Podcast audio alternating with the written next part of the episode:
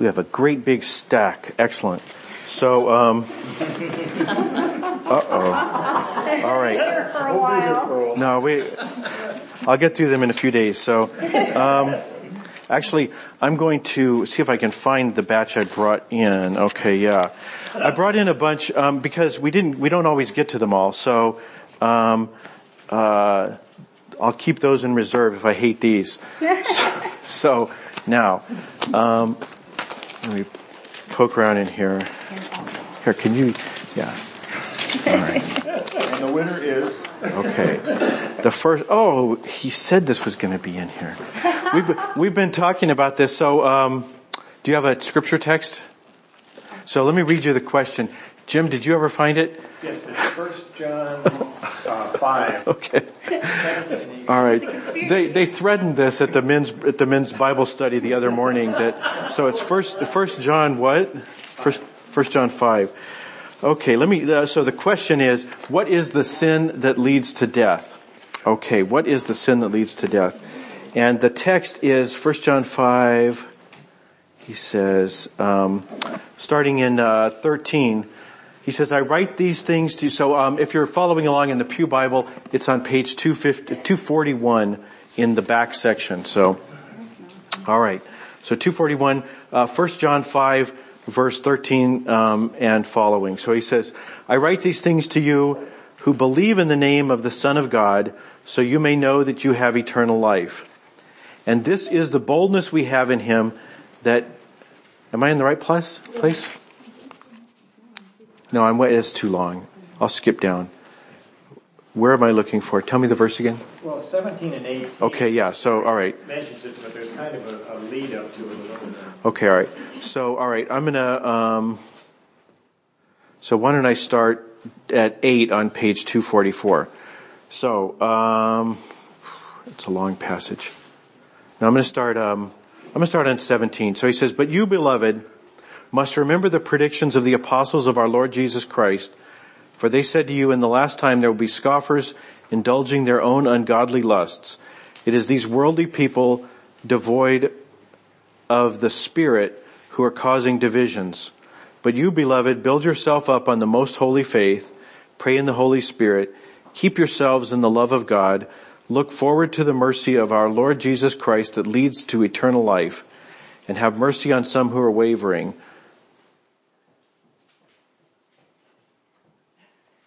So I'm still looking for the, First John?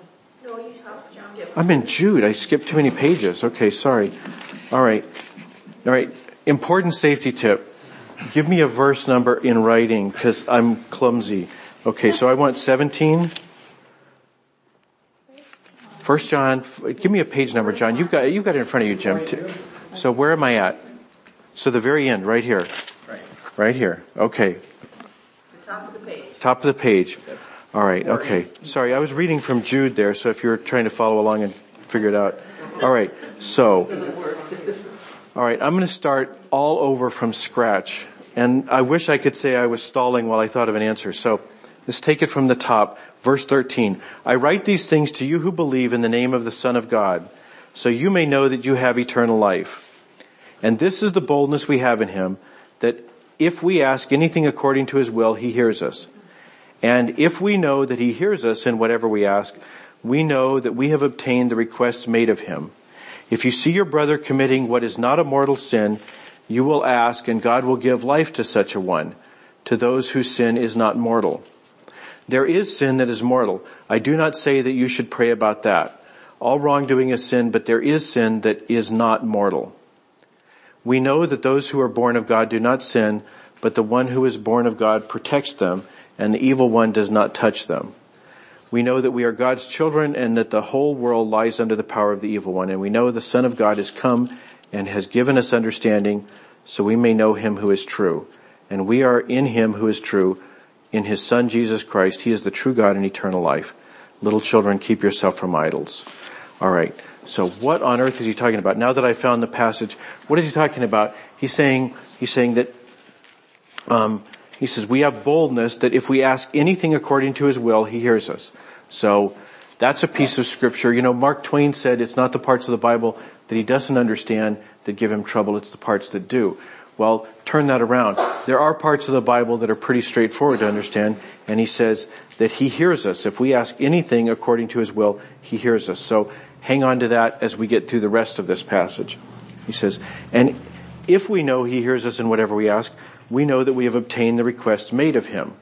So he says, if we know God hears us, we know that it is as good as done. We have obtained. If he hears us, that's it. God, God is faithful to provide what we need. Alright?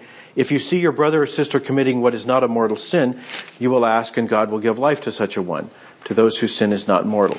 So he's saying, if you see your brother doing something that is not a mortal sin, then you should ask.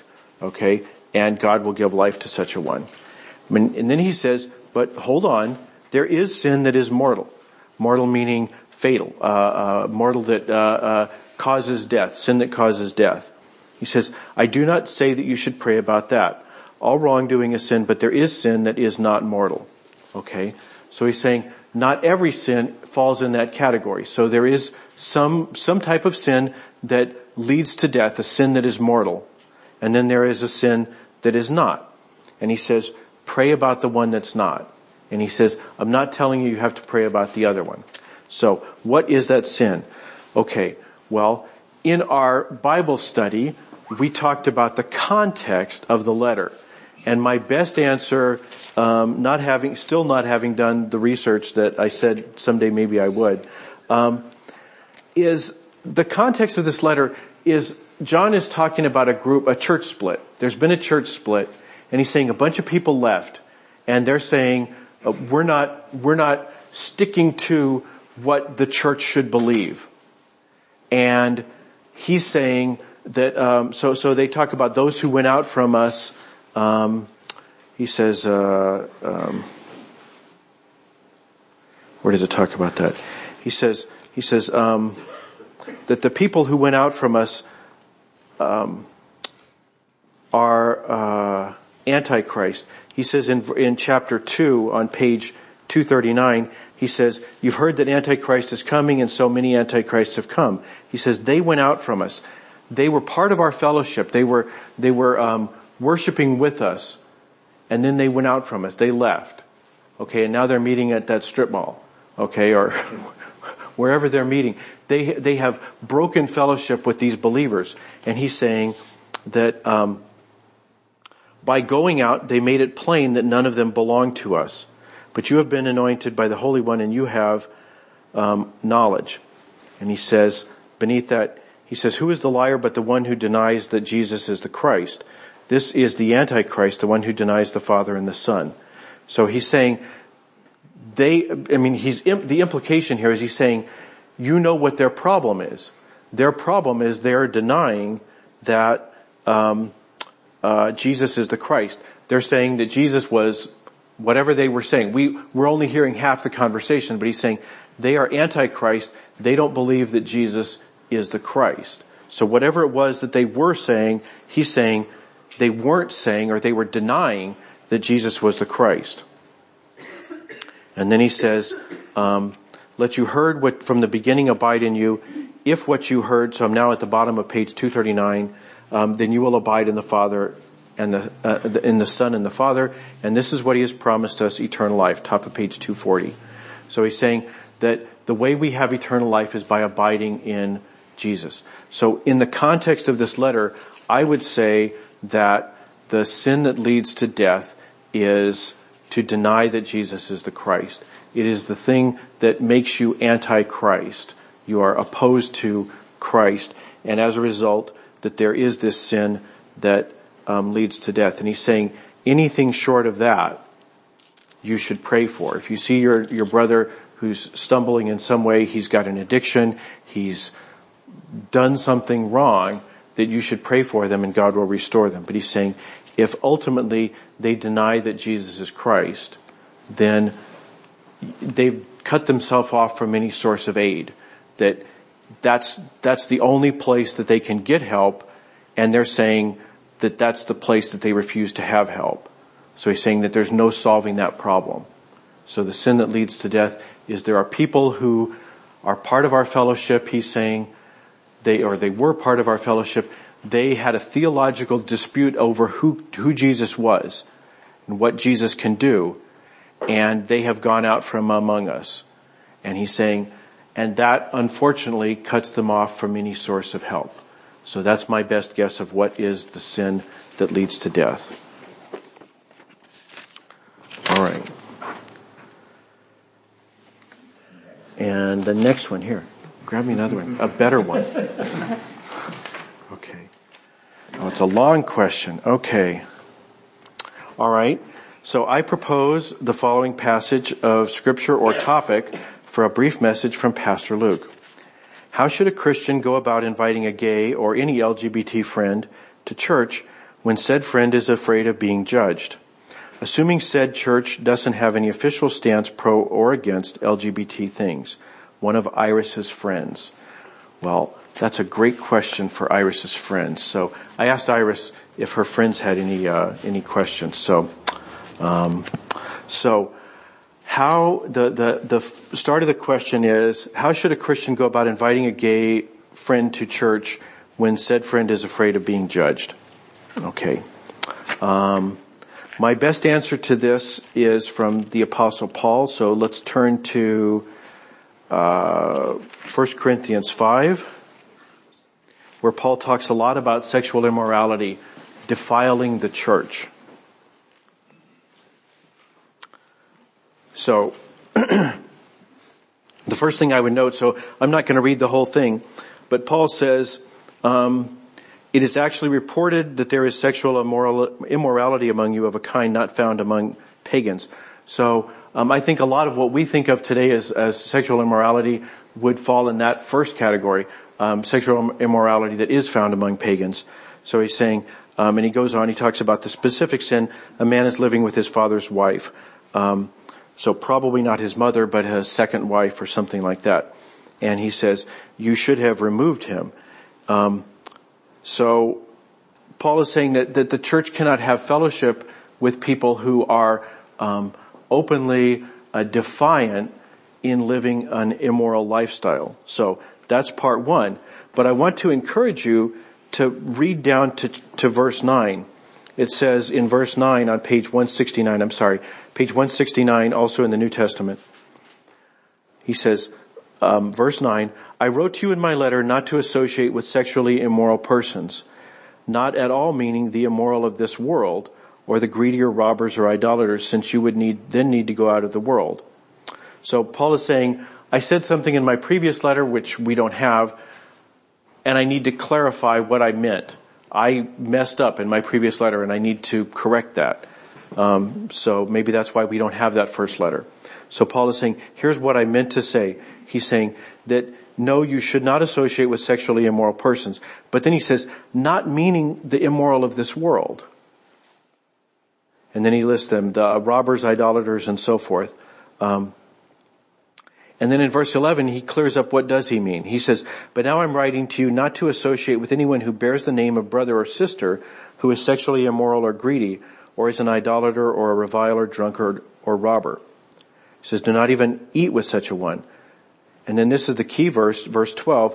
What have I to do with judging those outside? So Paul is saying that if someone is not a Christian, we have no expectations of them in the area of morality. And that actually simplifies things because then we have a very clear obligation that Jesus has laid on all Christians, which is to love them unconditionally. We're not to judge people outside the church, only people who bear the name of brother and sister. Essentially, he's saying, how will they ever become a brother or sister if they aren't loved first? Right? If they, if they stay outside the church, if they say those people don't want me there, then how will they ever become a Christian? So he's saying, solve that problem by loving them into a relationship with Christ and then letting Christ deal with whatever their problem is, whether it's sexual immorality or being a reviler or a drunkard or a robber, right? And he's, this is not a complete list, it's an illustration. He's saying that, that everyone has to deal with who they are before Christ. But if they are not professing members of the church, then the, the, there is no room for judgment. There is only room for love. He's saying, what do I have to do with judging those outside the church? This is a place, the church gets things exactly backwards. We excommunicate people, um, uh, very rarely, and as a result, we think of excommunication as a bad thing. What excommunication is actually saying is, I am finding it difficult to love you the way I know God wants me to love you. Because I, I see your hypocrisy or your defiance of the church's discipline. And because of that, I'm incapable of loving you. And so in my weakness, I have to move you out to a different category of person. I have to move you outside the church and say you're not a believer. Because then my head gets clear and I can start loving you unconditionally again. And unfortunately, we tend to think of, and this is something we inherited from, you know, the past thousand years of Christianity, that excommunication is some kind of a punishment. It's actually not. It's actually a way to help get people into a place where you can begin working on healing again. So, my answer, Iris, to your friend who is uh, who is wondering if the church, um, how did I, how does it say, uh, afraid of being judged, is that there's no room in Christianity for judging. Paul specifically says, um, he says, "What have I to do with judging those outside?" You're not as good a Christian as Paul. Okay? You're really not. Um, 2,000 years from now, no one will even know your name. Okay? And Paul says he's not in a position to judge someone. So, um, so uh, no one in the church should be judging anyone um, who is outside the church. Does, so anyway, I, I don't know who they are, so I can't ask if that clarifies things. All right, here's the next one. Okay, the next one. All right. All right. okay. All right. Okay. Well, this follows nicely on the previous one. He says, there are lots of destroy my enemies psalms, but how are you allowed to ask for destruction when you're supposed to love your enemies? Iris herself this time, LOL. okay. All right. There are, there's, there are some horrifying psalms. Um, you know, and I'm trying to think of one off the top of my head. Uh, what is it? Uh, 68, 68, 69. So, um, God will shatter the heads of his enemies, right? Um, uh, I will bring them back from the depths of the sea so you may bathe your feet in blood. Okay? There's some horrifying things that the psalmist cites, um, uh, and, um, you know, they're not happy, there's not happy things. There's, there's things in there. So the first thing I would say is first about the Psalms. Let's first of all deal with the Psalms. The first thing is, don't try to sugarcoat it for God.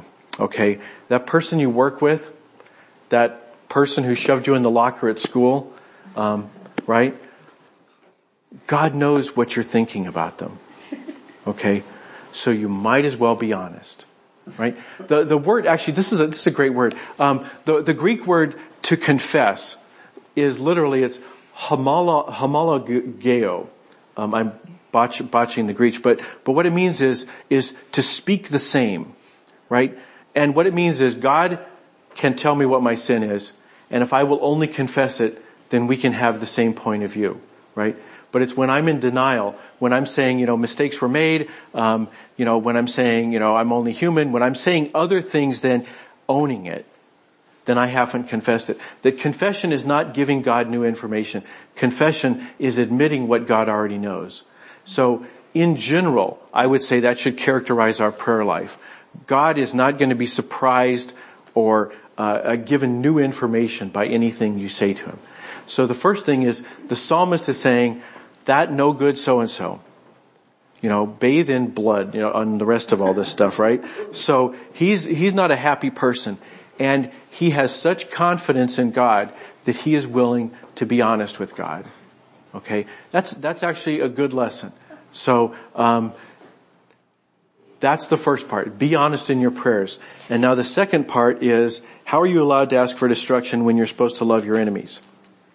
Well, I would say I put a little sticky note in my Bible. This is then, and this is now. Um, so this is called the Old Covenant, the covenant of law, and this is called the New Covenant, the covenant of grace.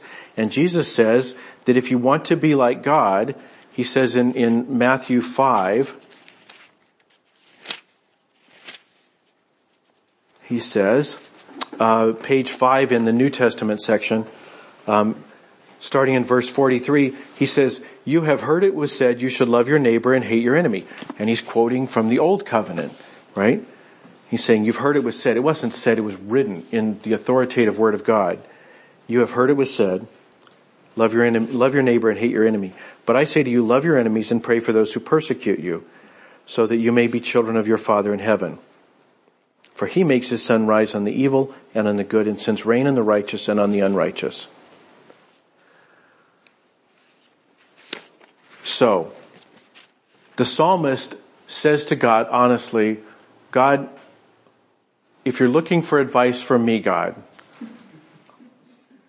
I propose a bloodbath. Okay? So he's saying, this is, this is where I'm at, okay? And, you know, we can laugh because honestly our enemies aren't that bad, okay? But if, you know, Al Qaeda had just swept through your town and taken away uh, all the women and killed all the men, um, you might feel differently about a bloodbath. So, um, you know, maybe you should add to your prayers uh, uh, uh, thanksgiving that that your problems are so minor in comparison. So I don't know I don't know what your problems are, but if they aren't big, then maybe that's something you can add to your prayer. But he says, okay, so I've got enemies, um, and Jesus says pray for them. So why why should we do that? Jesus says, so you may be children of your Father in heaven. He's saying the goal the goal here is not to be a good person. The goal is not to be an obedient person. The goal is to be godlike.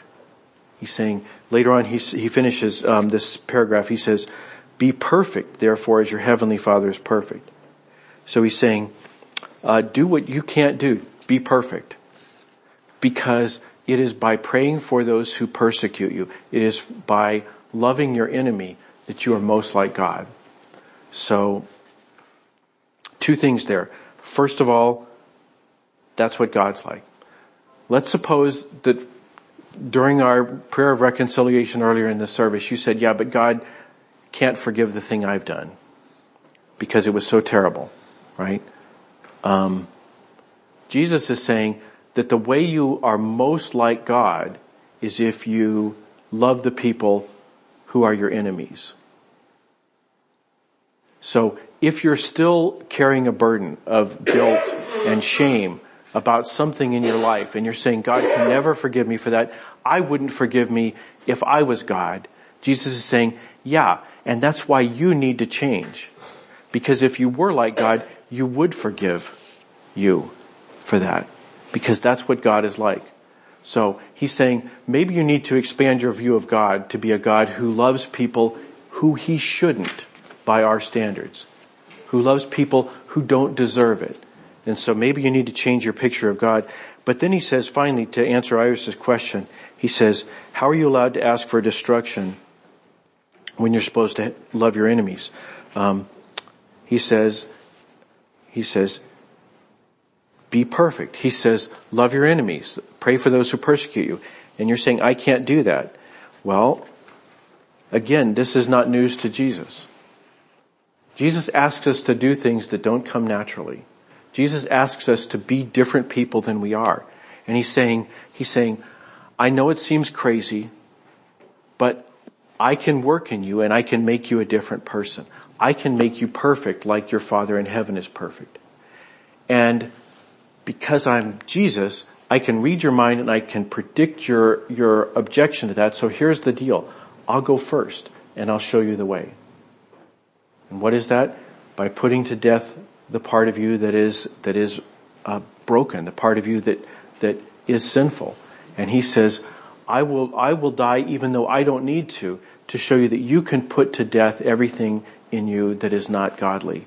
And when you're done, you will be perfect as your Father in heaven is perfect. So, um, don't lie to God. Don't, don't say in your prayers, that you're just, you're just wishing the best for them because God knows what's on your mind. God knows what's in your heart. But yes, do say, God, right now, I'm not, I'm not feeling. I'm not loving them. Change me too. I mean, by all means, please do fix them and maybe bloodbaths. I'm still kind of, I'm not opposed necessarily to the bloodbath. Okay. So I would like you to change them. But what Jesus is telling me, Lord, is you really also need to change me because I cannot love them as long as they have been like this. If they are my enemy, I cannot love them. And so I need to change because I want to be like my Father in heaven. Okay, I think we got time for one more. So, alright. This one is not from Iris. okay.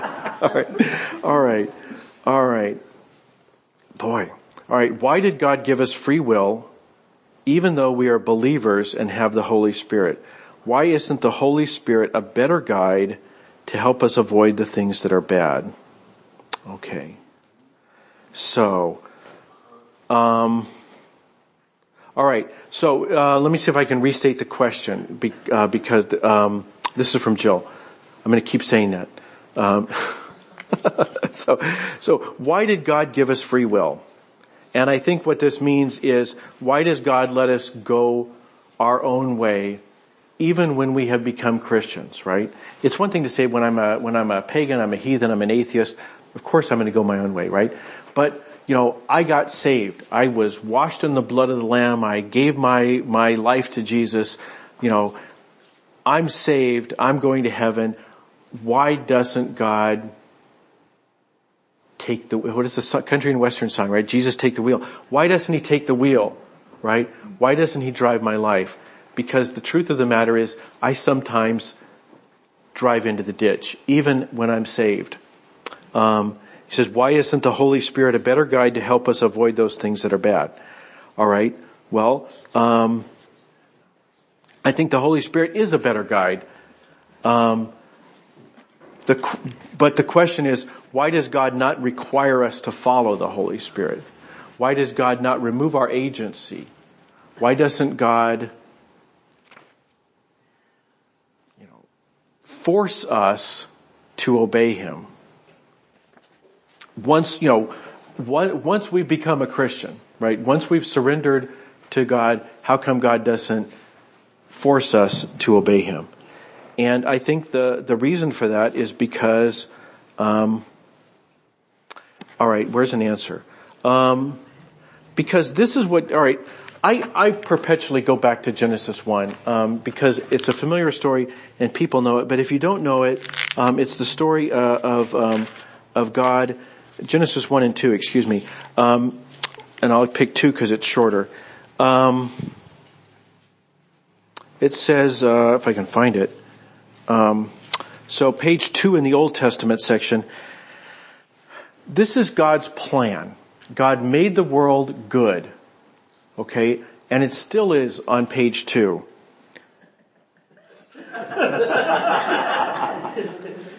It gets more complicated after that. Um, so he says, what is God's plan? He says, the Lord God formed man, so I'm on verse 7 of chapter 2. The Lord God formed man from the dust of the ground and breathed into his nostrils the breath of life, and the man became a living being.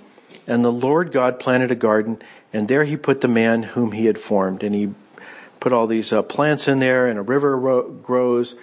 And verse 15, the Lord God took the man and put him in the Garden of Eden to till and keep it.